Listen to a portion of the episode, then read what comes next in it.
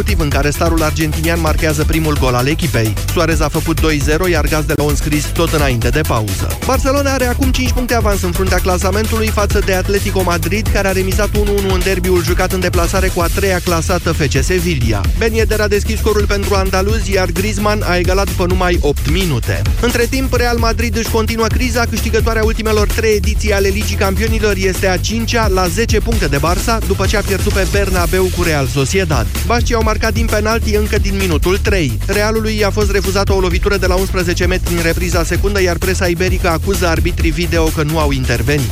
Lucas Vazquez a fost eliminat în minutul 61 și Sociedad a mai marcat odată cu 10 minute înainte de final. Dorinel Munteanu nu mai este antrenorul Concordiei Chiajna. Conducerea clubului Ilfovean a renunțat la serviciile sale, anunță Digisport, pe motiv că echipa are nevoie de o schimbare radicală. Concordia este penultima în Liga 1 cu 17 puncte acumulate în 21 de etape. Potrivit sursei citate, Dorinel Munteanu ar putea fi înlocuit la Chiajna de cehul Dușan Uhrin, care le-a mai antrenat în România pe Poli Timișoara și CFR Cluj. Irina Begu a debutat cu dreptul în noul an. Românca aflată pe locul 76 WTA a trecut de Heather Watson și s-a calificat în optimile turneului de la Hobart. Begu s-a impus clar în fața jucătoarei britanice, scor 6-1-6-4. Ea va juca pentru accederea în sferturile competiției australiene cu câștigătoarea partidei dintre chinezoaica Shuai Zheng și rusoaica Ana Blinkova. A fost Tudor Ciurescu, mulțumim. Este ora 13 și 16 minute. Jurnalul de prânz Europa FM se încheie aici. Urmează întâlnirea cu Moise Guran la România în direct. Bine ai venit, Moise! A fost Manuela Nicolescu, mulțumesc Manuela. Bine v-am găsit, doamnelor și domnilor, și la mulți ani, într-un nou an. Reluăm așadar de astăzi dezbaterile noastre cotidiene, dezbateri pe teme grele, dezbateri pe care, uh, prin care eu vă provoc pe dumneavoastră și încerc să vă pun în situația de a vă forța să gândiți soluții care poate uneori nu vă plac, dar astea sunt realitățile țării noastre. Ce încerc să vă spun acum în acest uh, început de an este să vă lăsați cât mai puțin cât mai puțin derutați de toată povestea asta politică cu bătălii între unul și altul, problemele sunt economice în acest început de an. Lipsesc bani. Nu avem buget, statul român nu știe ce să facă și de unde să facă rost de bani, așa că eu fac apel la ideile dumneavoastră. Alo? Ce faci? Vidi seara la plantarea de brazi? Ce plantare? Hai să-ți dau un indiciu. O, în cazul ăsta, mai pune două bergambir la rece. Vin cu un prieten. Iarna asta te răcorești și reîmpădurești din nou. Savurezi Bergambir alături de prietenii tăi și împreună contribuiți la plantarea a încă 50.000 de brazi. E atât de simplu. Bergambir. Prietenii știu de ce. Răcorește-te responsabil. Hrănirea exclusiv la sâna copilului în primele șase luni este esențială pentru o viață sănătoasă.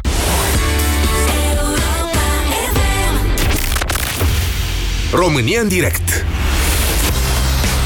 cu Moise Guran la Europa FM. Da, Transmitem pe toate frecvențele Europa FM de la această oră și pe toate conturile noastre de Facebook, pe site-urile europafm.ro și moise.ro în transmisie video peste tot. Doamnelor și domnilor, în acest început de an vă fac așa o scurtă așezare sau reașezare, revizuire a ceea ce s-a întâmplat pe finalul anului trecut.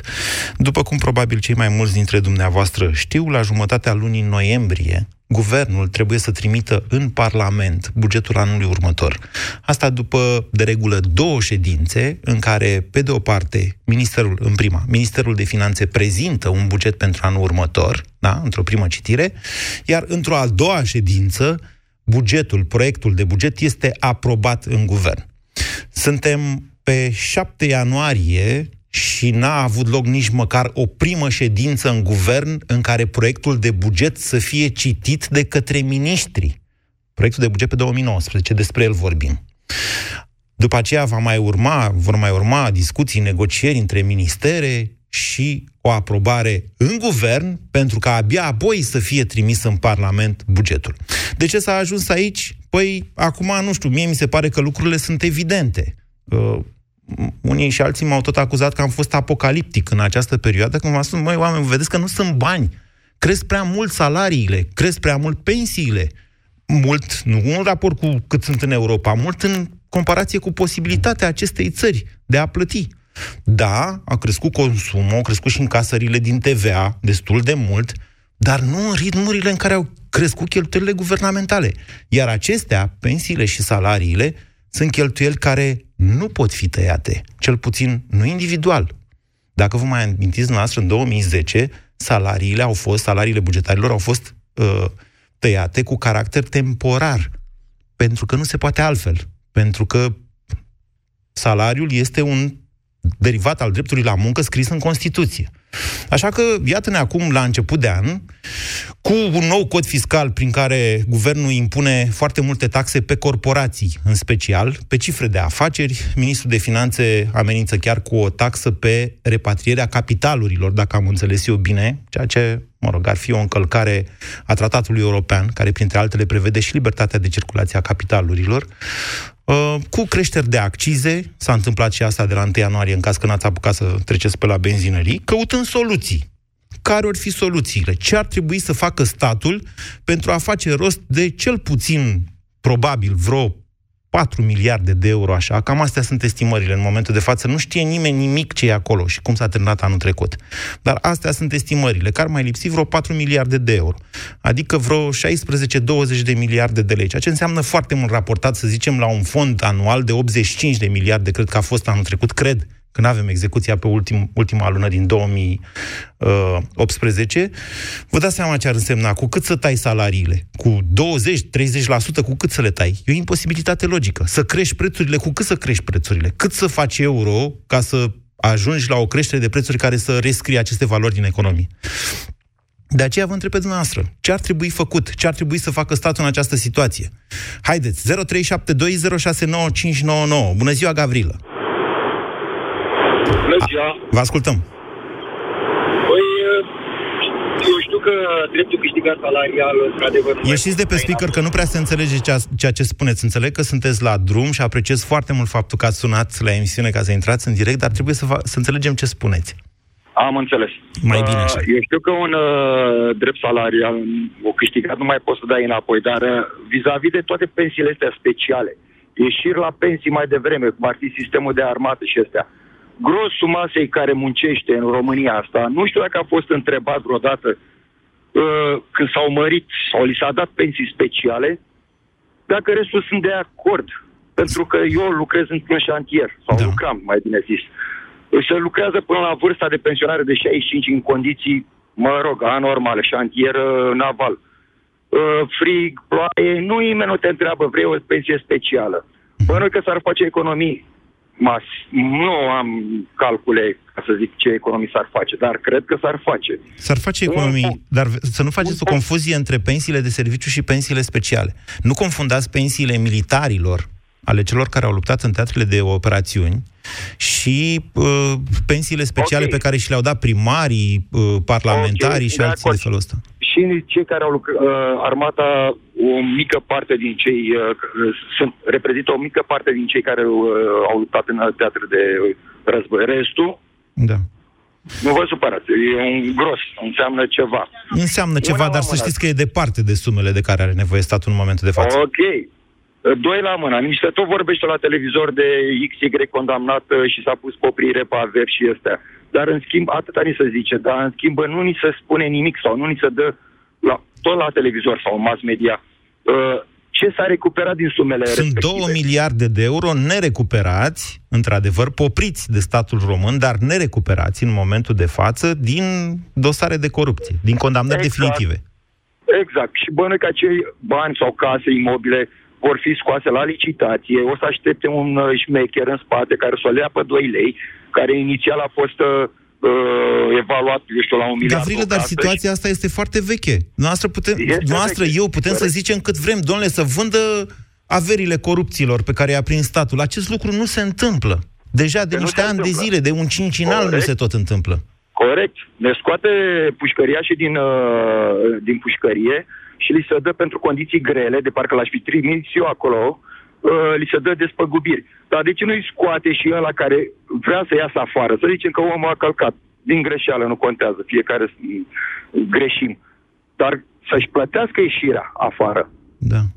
Nu li să, să, să dea bani din banii mei care încerc să uh, ai mei, a altora care încerc să merg pe o cale dreaptă, să nu greșesc, să ajung acolo. Bine. Gavrile, vă rog eu mult de tot să nu mai, să nu mai faceți confuzie. Asta e limbaj de infractori. A greșit și a ajuns la pușcărie. Nu, greșeala este bine definită în codul penal. Da, mai ajunge lumea și din greșeală la pușcărie, dar foarte rar. În general, oamenii ajung după gratii pentru fapte cu intenție, nu pentru greșeli. Am reținut totuși două două propuneri de la dumneavoastră, tăierea pensiilor speciale și executarea uh, sentințelor definitive în dosarele de corupție. 0372069599. Căutăm soluții pentru statul român, care e într-o gaură ce nu s-a mai văzut. Să știți că în 2008, 2009, 2010 nu, nu, erau atât, nu era atât de mare gaura din bugetul statului ca acum. Bună ziua, Daniel! Bună ziua! Vă ascultăm! Este într-o gaură, iar la întrebarea dumneavoastră ce poate să facă, nici măcar simplu răspuns să plece nu este de ajuns. Pentru că nu guvernul este de vină, nici Parlamentul nu este de vină pentru ceea ce trăim astăzi. Știți cine este de vină? Cei 4 milioane de analfabeți, cei 4 milioane conform Institutului Național de Statistică. Atenție, nu e vorba de jignire. Cred că e vorba cei de analfabeți cei... funcțional funcțional, de vorbim care sunt formați din 2 milioane de uh, uh, uh, asistați social, uh, printre care oameni care nu vor să muncească vedeți la că, propriu. Vedeți că amestecați un pic cifrele alea. Adică... E pentru că trebuie să ne dea 4 milioane. Acum, eu vreau da, să dar vedeți că, alt... pe bune, Daniel, adică nu aveți voie să faceți chestia asta. În primul adică... rând că uh, nim- nimeni n-a demonstrat până acum că asistații social ar fi analfabet funcțional. Puteți dumneavoastră să demonstrați chestia asta? Corect. Nu, nu, nu, nu, nu, nu, nu, nu. Dacă, dacă așa s-a înțeles, îmi cer scuze, nu. Okay. Deci vorbim despre cei 4 milioane de oameni care influențează, pe lângă 5,5 de pensionari, votul. Avem 9,5. Haideți să ne numărăm pe noi ceilalți. Înțelegeți de ce nu se va schimba nimic? Este foarte posibil ca noi să fim în țara greșită. Putem analiza la România în direct fel și fel și în chip dar atât cât timp cât ei sunt 9,5 milioane, da? pensionarii plus cei patru. Ce vreți Dumnezeule, deci au fost 3 milioane 200 de voturi pentru PSD, dacă la asta vă referiți, în 2016. A, nu, nu, nu, nu, nu, nu, nu, nu, da, nu, noi vorbim de dar cei de ce 9 puneți milioane, astfel de ștampile? Pe 5 milioane de pensionari? Ce aveți cu 5 milioane de pensionari? Noastră aveți ei, părinți? Nu, stați un pic, stați un pic. Să vă păi nu, da, v-ați luat de părinții mei inclusiv Cultura... și vă spun că ai mei sunt ok.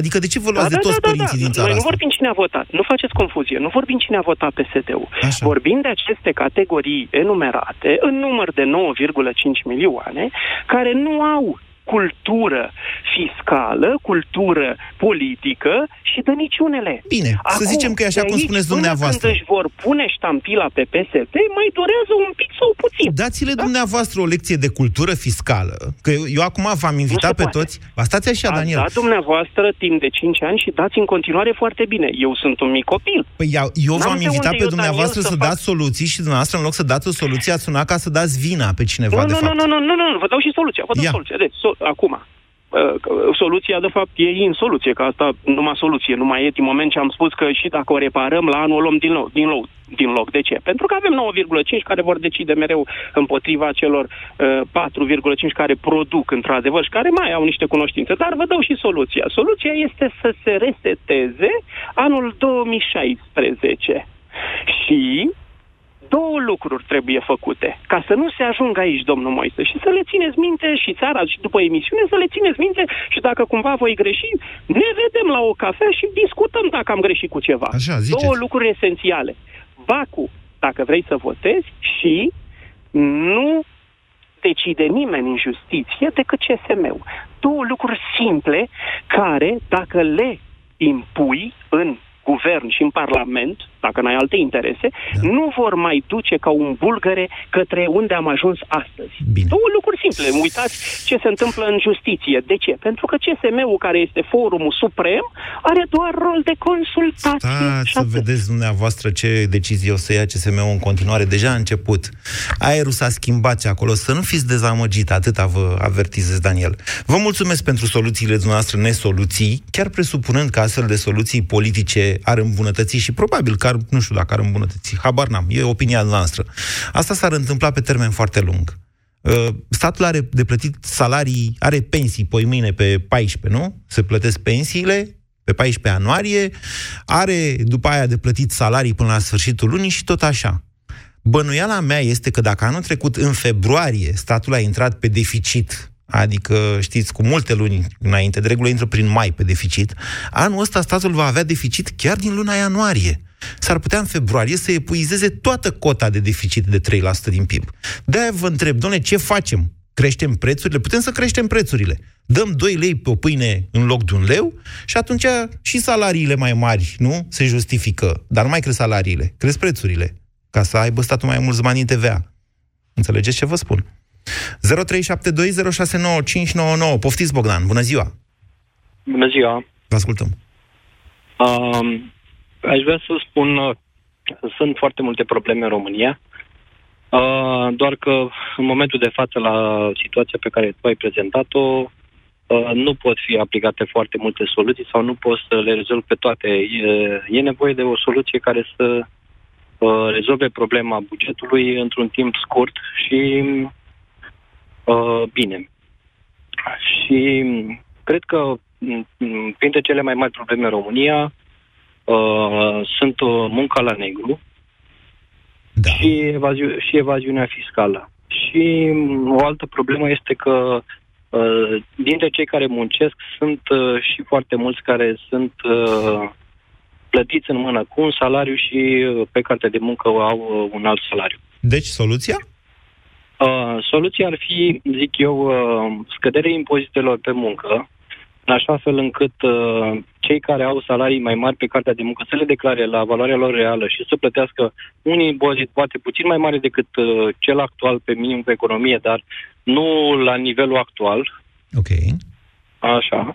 Și în felul ăsta, toți cei care au salarii ascunse, să zic așa, ar putea să, să aducă rapid un, o cotizație la, la bugetul de stat. Și o a doua soluție ar fi, uh, spre exemplu, în piața, în piața de construcții unde eu activez, uh, sunt, uh, se muncește foarte mult la negru, uh, cei care construiesc uh, plătesc oameni la negru, uh, firmele pe care le angajează da. la fel uh, nu, nu declară toți oamenii pe care iau și așa mai departe. O a doua soluție ar fi să fie legiferată foarte bine piața produselor care se vând uh, și au nevoie de servicii specializate de montaj. Servicii specializate de? de montaj. Așa. Adică dacă, spre exemplu, nu știu, te duci uh, la un magazin de bricolaj și vrei să cumperi de acolo materiale de uh, construcție, ai nevoie de uh, un uh, specialist, de, deci de un montaj specializat pentru acele materiale. De un meșter. De un meșter, exact. Uh, Așa. Meșterii ăștia de multe ori sunt, uh, sunt uh, persoane care nu plătesc niciun fel de cotizație și nu îi învinuiesc că uh, legea le, le permite lucrul ăsta, dar e și de nu, Legea nu le permite lucrul ăsta, dar e adevărat... Da, uh, legea e permisivă și uh, autoritățile statului, de fapt, sunt permisive. Domnule, legea e mai degrabă prohibitivă, revenim la punctul 1 evocat noastră, e prohibitivă să-ți declari taxele. Și nu atât taxele, sau nu impozitul pe muncă, ăla nu e mare. E 10% în momentul de față. Cât mai ales contribuțiile. E un cer vicios. Păi da, da, da, eu le consider și pe acelea tot impozit pe muncă. Pentru da, e corect, e corect. Nu primim, uh, nu primim uh, niște servicii de bani Bun, nu vă care... imaginați că meșterii care uh, îi găsești poate pe, în pagina Ori sau pe OLX și chem să-ți monteze mașina de spălat sau mobila, n-ar vrea să aibă și ei contribuție la pensie. Dar în momentul, de asta. în momentul în care trebuie să contribuie, trebuie să dea 25%, de fapt cam jumătate din ce primesc cu tot, cu impozite, cu CASS și așa mai departe, omul se gândește, bă, dar nu mai bine văd eu de treaba mea? Adică, exact. Adică Bine, dumneavoastră propuneți ce anume? Să, să-i băgăm în pușcărie sau cum să reglementăm asta? Lungă. Meșterii uh, care lucrează în regimul ăsta de fapt se faultează singur pentru că ne plătim contribuții atâția ani la, la, pentru nu pensie. Nu sunt și... convins că e chiar așa. Nu sunt convins că e chiar așa, pentru că omul se bazează... Doamne, statul român e o problemă cu el. O problemă de încredere. Vedeți că e o mare discuție în momentul de față, am văzut pe internet, toată lumea întreabă, poate o să fac o pastilă despre asta, doamne, ce facem cu propunerea aia, am auzit și dimineața în deșteptarea, ce facem cu propunerea aia, doamne, să punem noi 12 milioane și mai dă statul 6 pentru copii până la 18 ani? Ei, sigur că da, propunerea statului e foarte ok, cu condiția să ai încredere în statul român. Să ai încredere că 12 milioane, oricâți ani ori fi și până atunci, vor mai valora ceva când ajunge copilul tău la maturitate. Cine poate să zică dacă e ok sau nu e ok? Cine? E, uite, statul român e ăla care vine și zice peste două zile am modificat codul, codul fiscal și devalorizăm totul și că nu mai avem cum să plătim. Cum să ai încredere într-un astfel de stat? Și vine după aia și zice, dă tu mie bancă, ți dau eu când o, o crește ție copilul. Bă, mă lași? Mă scuzați de expresie. 0372069599. Îl mai avem pe Flavius? Cred că l-am pierdut. Hai să vorbim cu Nelu. Bună ziua, Nelu! Bună ziua de la Sibiu, la mulți ani tuturor ionilor, românilor, Europa FM. Mă bucur că am inextrat de ziua numelui. Vă rog, poftiți, Nelu, la mulți ani. La mulți ani. Uh, problema este de seriozitate, pur și simplu. Statul să fie serios în, în legiferare și uh, populația serioasă în plata contribuțiilor la uh, respectiva taxelor. Deci, uh, în primul rând, trebuie eliminate uh, pensiile speciale. Da. Așa, uh, să se intervină după aceea cu o stabilitate a uh, nivelului salarial, astfel încât să nu mai fie modificări breme, să zicem, de 5 ani de zile uh, de acum încolo. Pe nivelul uh, salarial, ziceți? Da, da, să nu se mai schimbe tot, să o ia razna, că toate Vă referiți la salariul minim, la salariul bugetarilor? La ce nivel salarial vă referiți noastră? La asta care este, de exemplu, acum în prezent, să nu se mai umble cum se preconizează, că de la întâi, nu știu care lună va crește iară, că de la sfârșitul uh, anului va crește iară. A crescut de la 1 ianuarie salariul minim, dacă la el vă referiți. Dar să știți că în, în momentul de față salariile sunt de fapt reglementate de stat, în condițiile în care 2 milioane, 2 milioane de oameni angajați la privat sunt plătiți pe salariu minim pe economie. Și încă da. aproximativ un milion, nu mai mult, un milion de bugetari au salariu în funcție de minimum pe economie, iată, deja 3 milioane din 5 milioane de angajați au salariu de fapt reglementat de stat. Suntem, suntem deci, înapoi în comunism, într-un fel în care nici comunismul n-a, n-a egalizat salariul. Foarte corect. Statul, statul, dacă tot vrea să descentralizeze, să lase, domne, uh, privații și toate celelalte uh, sectoare să-și ia deciziile. De ce nu are încredere în, uh, în oameni, în ei? De ce statul să-i vadă de Să se desfințeze salariul minim, asta spuneți? Definite. Poftiți? Nelu, dumneavoastră propuneți desfințarea salariului minim? Uh, da. Ok. Interesant. Categoric. Nu știu cum ar ajuta asta, uh, nu știu cum ar ajuta statul român în momentul de față. De fapt, niciun fel, vedeți cum e. În momentul ăsta, statul român nu prea mai poate să facă niciun fel de reformă în domeniul legislației muncii, că e strâns cu ușa. Foarte rău. A dat salariu minim de 3.000 de lei în construcții și a dat, uh, printre altele, le-a dat Mm, angajaților din construcție o facilitate de a nu mai plăti da, o parte din contribuții. E, au tăiat contribuția la pensia privată, adică le-au, luat, le-au dat oamenilor banii care erau tot ai lor, cum ar veni. Asta face statul român. Deci cum să faci în momentul de față o relaxare a taxării pe muncă când tu nu mai ai bani nici să bei apă? Adrian, bună ziua! Bună ziua, mă bucur că am reușit să intru. Dom'le, eu nu sunt atât de deștept, fac parte dintr-o categorie socială, sunt persoană cu dizabilități, dar cum toată lumea are drept să spună o părere, vreau să spun și eu trei lucruri. Da. Uh, cred că ar trebui reduse pensiile speciale sau toate drepturile astea financiare exagerate ale politicienilor. Da. Și doi, cred că ar trebui să uh, atragem investiții străine, fabrici, cum ar fi Audi, Mercedes, cu exact cum fac ungurii. Dar guvernul face tot în sensul ăsta, noastră n-a sesizat? Nu prea. Cum? Da. Când a venit cu impozite pe cifra de afaceri, nu e încurajator, ziceți dumneavoastră, pentru investitori nu străini? Prea, nu prea e, nu prea e încurajator. E, sunteți răutăcios. Mi Ar trebui să creăm locuri de muncă și să reducem cât mai mult numărul de asistat social, să fie uh, toată lumea bună de muncă inclusă în piață, cum, ar, cum nu ar fi cazul meu, de exemplu. Uh, cred că astea ar fi trei soluții destul de bune. Bănuiesc că ar implica cheltuieli mai mult decât... uh, Investiții, da, noastră ați vorbit despre investiții străine. Uh, și amândoi, dincolo de gluma mea, cădem de acord că momentul e foarte prost pentru investiții străine. Da, e prost, dar cred că pe tot ce au termen făcut, lung... nu știu dacă mai pot convinge pe cineva. Sigur, ar trebui să se schimbe aerul general.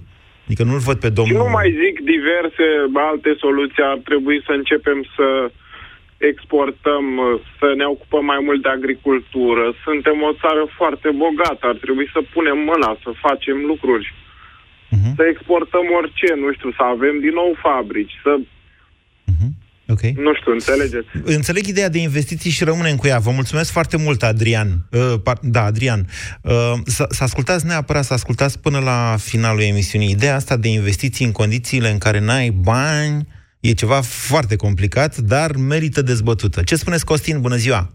Bună ziua, domnul Moise, bună ziua ascultătorilor Europa FM. Uh, eu sunt uh, la fel de răutăcios, dacă nu mai mult, un pic, sunt chiar rău, aș putea spune, în ideea în care uh, cred că cea mai bună soluție, de moment, rapidă, ar fi de absorpția fondurilor europene. Păi... În sensul că Așa. nu am fost în stare să le controlăm, nu am fost în stare să le verificăm. Nu, n-am fost în stare să le atragem. Să le atragem, Să le n-am fost în stare. Da, al- eu uh, am împărțit uh, ideea aceasta de atragere a fondurilor europene în mai mulți pași. Bă, Nu, Costin, nu, hai să o lămurim. Deci acum nu- nu mai există semne de întrebare în legătură cu fondurile europene. Câtă vreme guvernanții de cel puțin jumătate de an încoace spun Nu le-au explicit, folosit. nu, domnule, nu, nu le vor.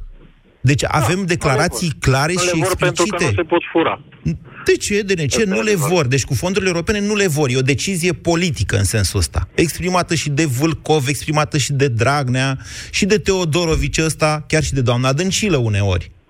Da, Insinuat. ideea era că aceasta ar fi modalitatea cea mai rapidă de a obține, de a obține niște bănuți. Banii la ăia ora nu vin asta. la buget. Alături de... Nu vin la buget, dar uh, contribuie. Contribuie, în momentul în care corect. aduci câteva uh, miliarde în infrastructură, automat din miliardele respective, un 10-20% tot s-ar regăsi în buget sub anumite forme. Ok.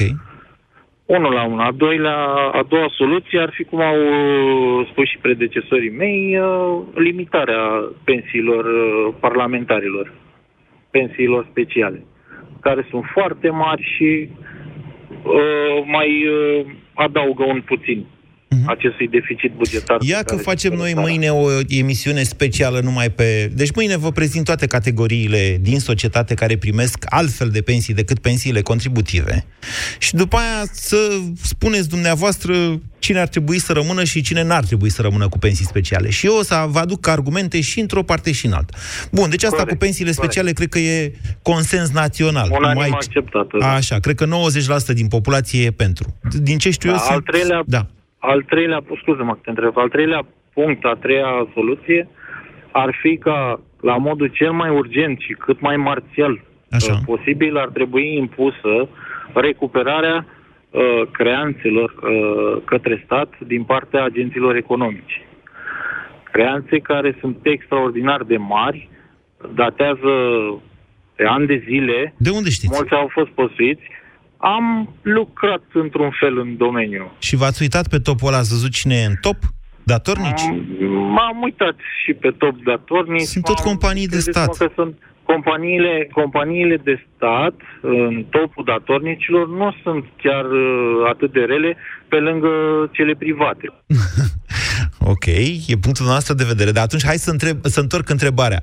Dumneavoastră aveți idee cam câte companii private au rămas cu facturile neplătite după anul 2018? E, Asta vreau să spun, că la ora aceasta nu.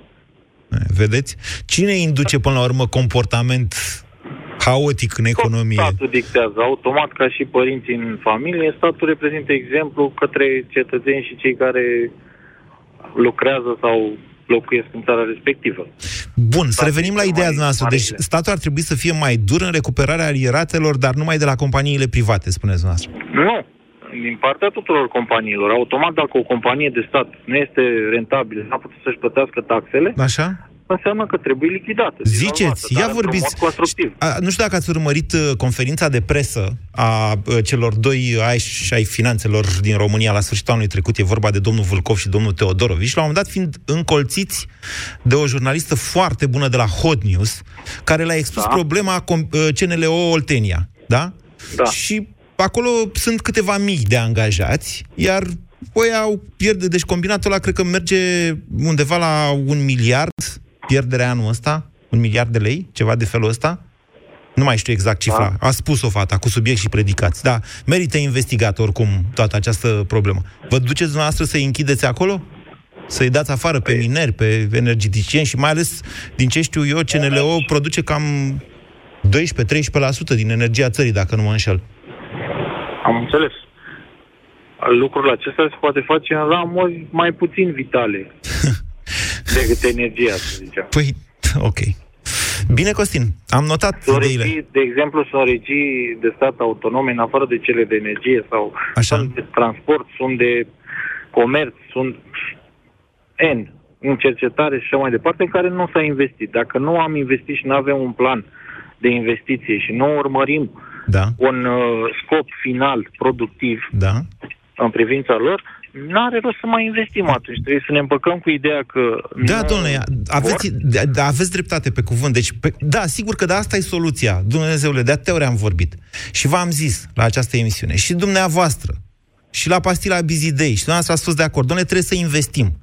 Da, asta e exact. soluția, să vină doamna Dăncilă mâine și să pună pe masă 10 miliarde de euro din fonduri europene, sau în altă parte, să crească dincolo de limitele acceptate deficitul ăla, dar vă asigur, Comisia Europeană va fi de acord dacă e vorba de investiții, că aia e, n-ai cum să reporte, reporte economia, de fapt. numărul 4, în ordinea ideilor mele, punctul numărul 4, ca și soluția... Dar vi se pare realist? Să cerem ajutorul uh, Uniunii Europene. Sunt sigur că îl vor da, dar mai mult decât să-ți dea bani mură în gură și să zică fă autostrăzi și o să încasezi bani din taxe pe muncă, din TVA, dar fă și tu ceva cu banii ăștia pe care ți-i dau eu, Comisia Europeană. Dar mai are sens să vorbim despre asta dacă există o voință politică exprimată în sensul refuzului? Păi, asta e cea mai mare bobă a țării noastre, voința politică. Clasa politică. Nu mai există politicieni în adevăratul sau cuvântului, sunt doar cum? Sunt niște haiduci care au început să se lupte acum și cu bancherii. O să vedeți câte ecouri o să aibă toată povestea asta cu băncile care fură bogățiile noastre naturale și le duc în străinătate. O să vedeți la vot și o să vedeți foarte curând. 0372069599. Bună ziua, Alin! Bună, Moise! Bună ziua, ascultătorilor Europa FM! Vă ascultăm. Uh, deja ai vorbit cu ascultătorul anterior despre ideea pe care vreau să o propun și eu, aceea de a renegocia deficitul, uh, comer- deficitul bugetar pentru anul 2018 și a aduce investiții din fonduri europene, dar cred că mai pot exista și alte soluții, dacă guvernul e de bună credință, cum ar fi îmbunătățirea colectării de taxe de către ANAF, o informatizare a sistemului ANAF și o reformare totală a a, cel, a oamenilor de acolo, cât și o, um, o regândire a sistemului, a, a aparatului de stat în întregime. Stați așa, stați, stați, o... sperând că aveți prea multe idei și sunt prea bune, nu vă pot lăsa să treceți. Ce înțelegeți noastră prin informatizarea uh, colectării de taxe?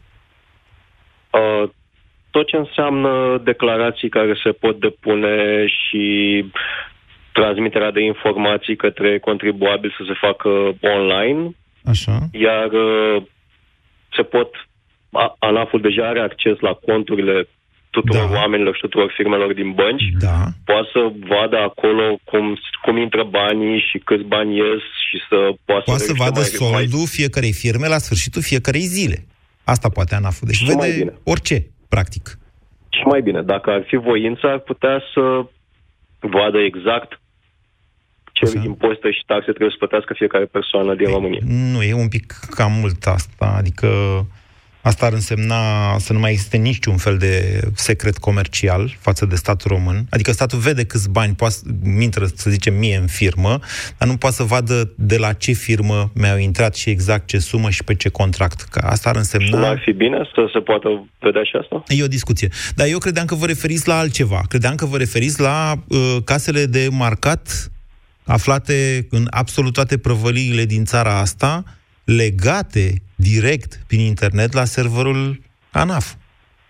De asta nici nu știam, asta e și mai și. Păi e un proiect din 2014 care nici măcar acum n-a fost implementat, dar tocmai au fost uh, puse casele electronice cu memorie uh, electronică, cum se cheamă. Case, fi- case de marca fiscale cu memorie electronică, care nu sunt chiar același lucru, dar reprezintă oricum un pas înainte. Dar imaginați-vă cum ar fi ca în momentul în care ai, pe de o parte, pe un server, îți intră marfa din magazin pe altul, uh, TVA-ul plătit sau vânzările, vă dați seama cât de mult ar descuraja asta evaziunea cu TVA, care în continuare rămâne cea mai mare. Bineînțeles. Sigur, asta se poate face, dar iarăși nu există voință politică. Da, aici depinde de guvern dacă ba, sunt de bună credință sau de rea credință. Până acum au demonstrat că sunt de rea credință, deci soluții degeaba le spunem noi că nu prea vor fi luate în considerare. Nu cred că le spunem degeaba. Eu cred că facem bine că le spunem și tot vorbim despre ele, poate ajungem undeva. Dacă mai aveți și alte idei, Alin. Uh, nu, cam atât. Mulțumesc. Vă mulțumesc foarte mult pentru intervenție. Încântat, încântat să vă reîntâlnesc și să constat că pf, sunteți la fel de deștepți anul ăsta ca și anul trecut, ca și acum 2 ani. Bună ziua, Bogdan! Bună ziua, bună ziua, Moise. Vă ascultăm. Una la mână, ca să nu uit ideea. Acel CO de care spuneai tu mai devreme... CNLO. Este în ga- Compania CO, Națională a nu, Lignitului nu, Oltenia. Este CO. Este CO. S-a- s-a nu mai redenumit este iarăși? CNL, nu mai este CNLO de vreo 7-8 ani. Aia- Atunci era Sunt din SNLO. zonă- Sunt din zonă, am lucrat în sistem și știu destul de multe. Okay. În primul rând este în gaură, pentru că acest CO este singurul furnizor de energie instant, ca să spun așa.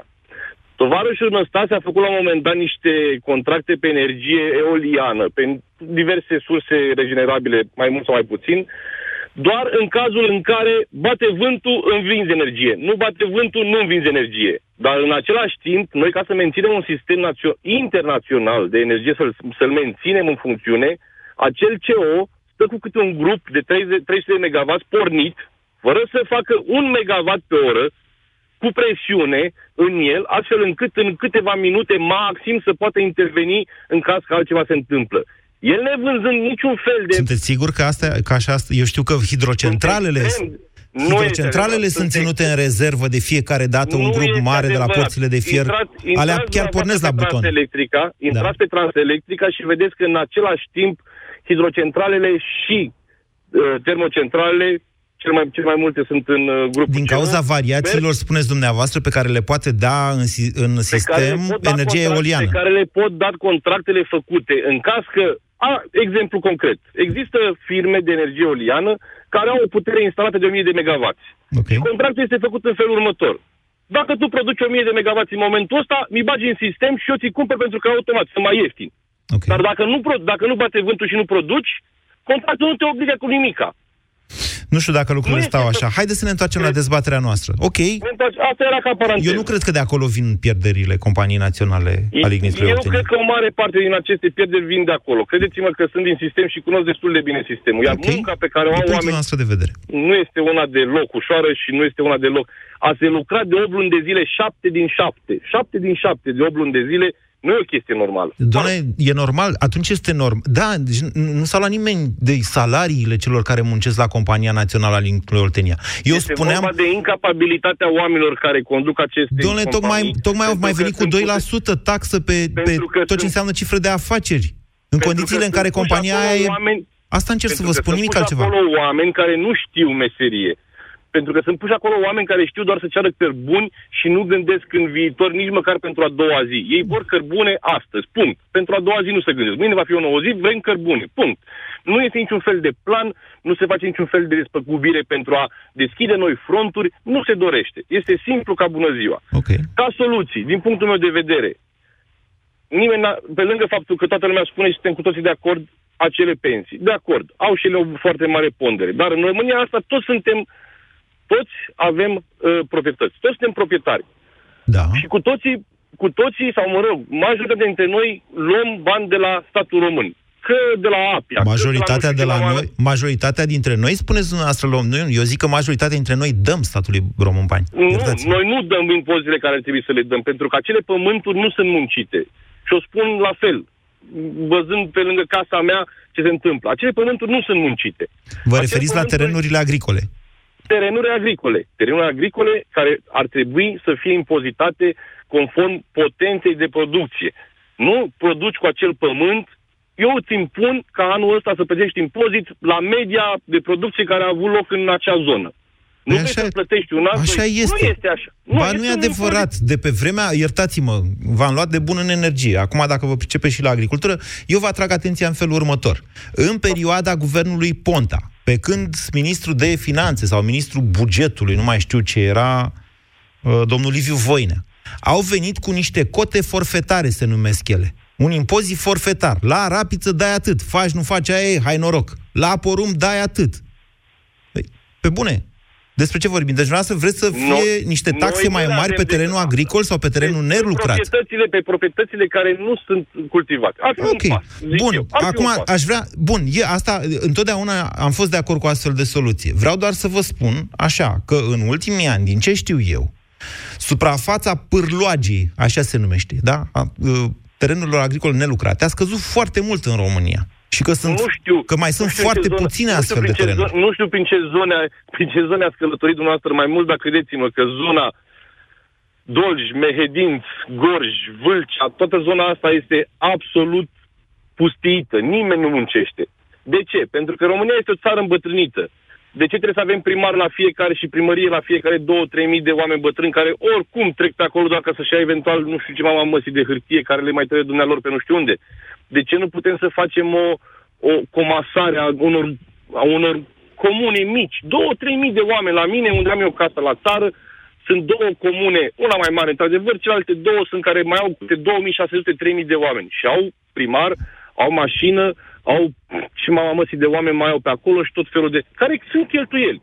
De ce trebuie să meargă copiii din sate, care și așa sunt destul de puțini, să facă o învățătoare cu ei, cu 6-7 copii, să facă ore cu toți, toate patru clasele, că toți șapte copii sunt din clasa 1, 2, 3, 4. Cu toate patru clasele, ăla nu e învățământ, 1, 2. Sunt niște bani aruncați pe geam, pe căldura acelei școli, pe învățătorul acelei școli. Pe... De ce nu putem să-i comasăm la o școală unde să se facă un învățământ normal și spunea mai devreme un domn că nu suntem, nu suntem uh, oameni care să avem cultură. De ce nu încercăm ușor, ușor să construim oameni cu cultură? De ce mergem în continuare pe aceste chestii absolut aberante de cheltuieli al unor bani? Iar okay. primul și primul lucru cred eu că ar trebui puși oameni se, oameni responsabili acolo unde se cheltuiesc bani. Bogdan. Ar trebui puși oameni capabili acolo unde se cheltuiesc bani. Da, e democrație, îi aleg cetățenii pe oamenii respectivi. Deci ați început cu o reformă teritorială. A cerut de facto, știți ce a cerut dumneavoastră? Reînființarea raioanelor. Și nu eu, știu. Și eu sunt de Cum se acord cu numește, dumneavoastră. Nu știu sigur, cum- nu știu sigur cum se Așa au numește fost acest după fapt. Constituția din 1952 și eu sunt de acord cu dumneavoastră.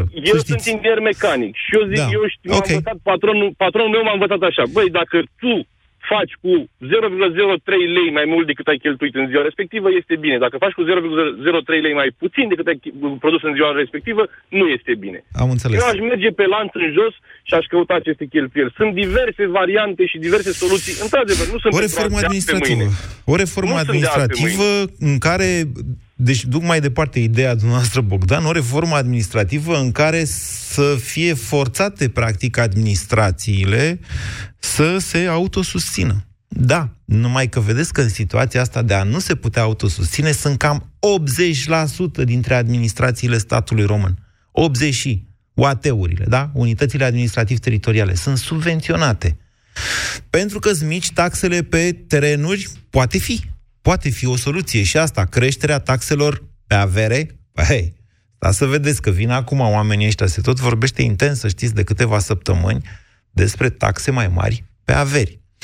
Nu mai avem uh, timp să mai luăm și alte telefoane astăzi. Uh, îmi cer scuze, Ad- Adrian și Adi, că ați apucat să intrați pe linie și nu, nu mai am timp să vă dau și dumneavoastră cuvântul. Eu vă spun în felul următor că nu există soluții magice și că, de fapt, toate soluțiile posibile au fost în această, din punctul meu de vedere, atât cât mă duce pe mine capul, au fost evocate acum aici, în această emisiune. Da, oameni buni, nu se poate altfel. Trebuie să repornim economia. Trebuie să repornim uh, investițiile în infrastructură, care la rândul lor dau de lucru altor firme. Pentru asta, sigur că da, guvernul va trebui să depășească și foarte probabil Comisia Europeană o să accepte o depășire a deficitului cu condiția să o facă pentru investiții. Dar, în același timp, foarte probabil, europenii se vor uita și la cheltuielile cu salariile pentru bugetari. Și o să zic, aulă, dar la cât v-ați dus? La 8, 8 8,5% din PIB, 10% din PIB? La cât v-ați dus voi cu salariile bugetarilor? Pe astea n-ar trebui să le recalculăm ca să vă, lăsăm, să vă lăsăm să vă duceți mai departe? Apoi, hai să facem autostrăzi, dar cu cine să mai facem autostrăzi? Că în sectorul privat e criză de forță de muncă, la stat se bat pe locuri, efectiv se bat pe locuri. Da, soluțiile astea sunt. Să vedem dacă avem și oamenii care să le implementeze. Vă mulțumesc pentru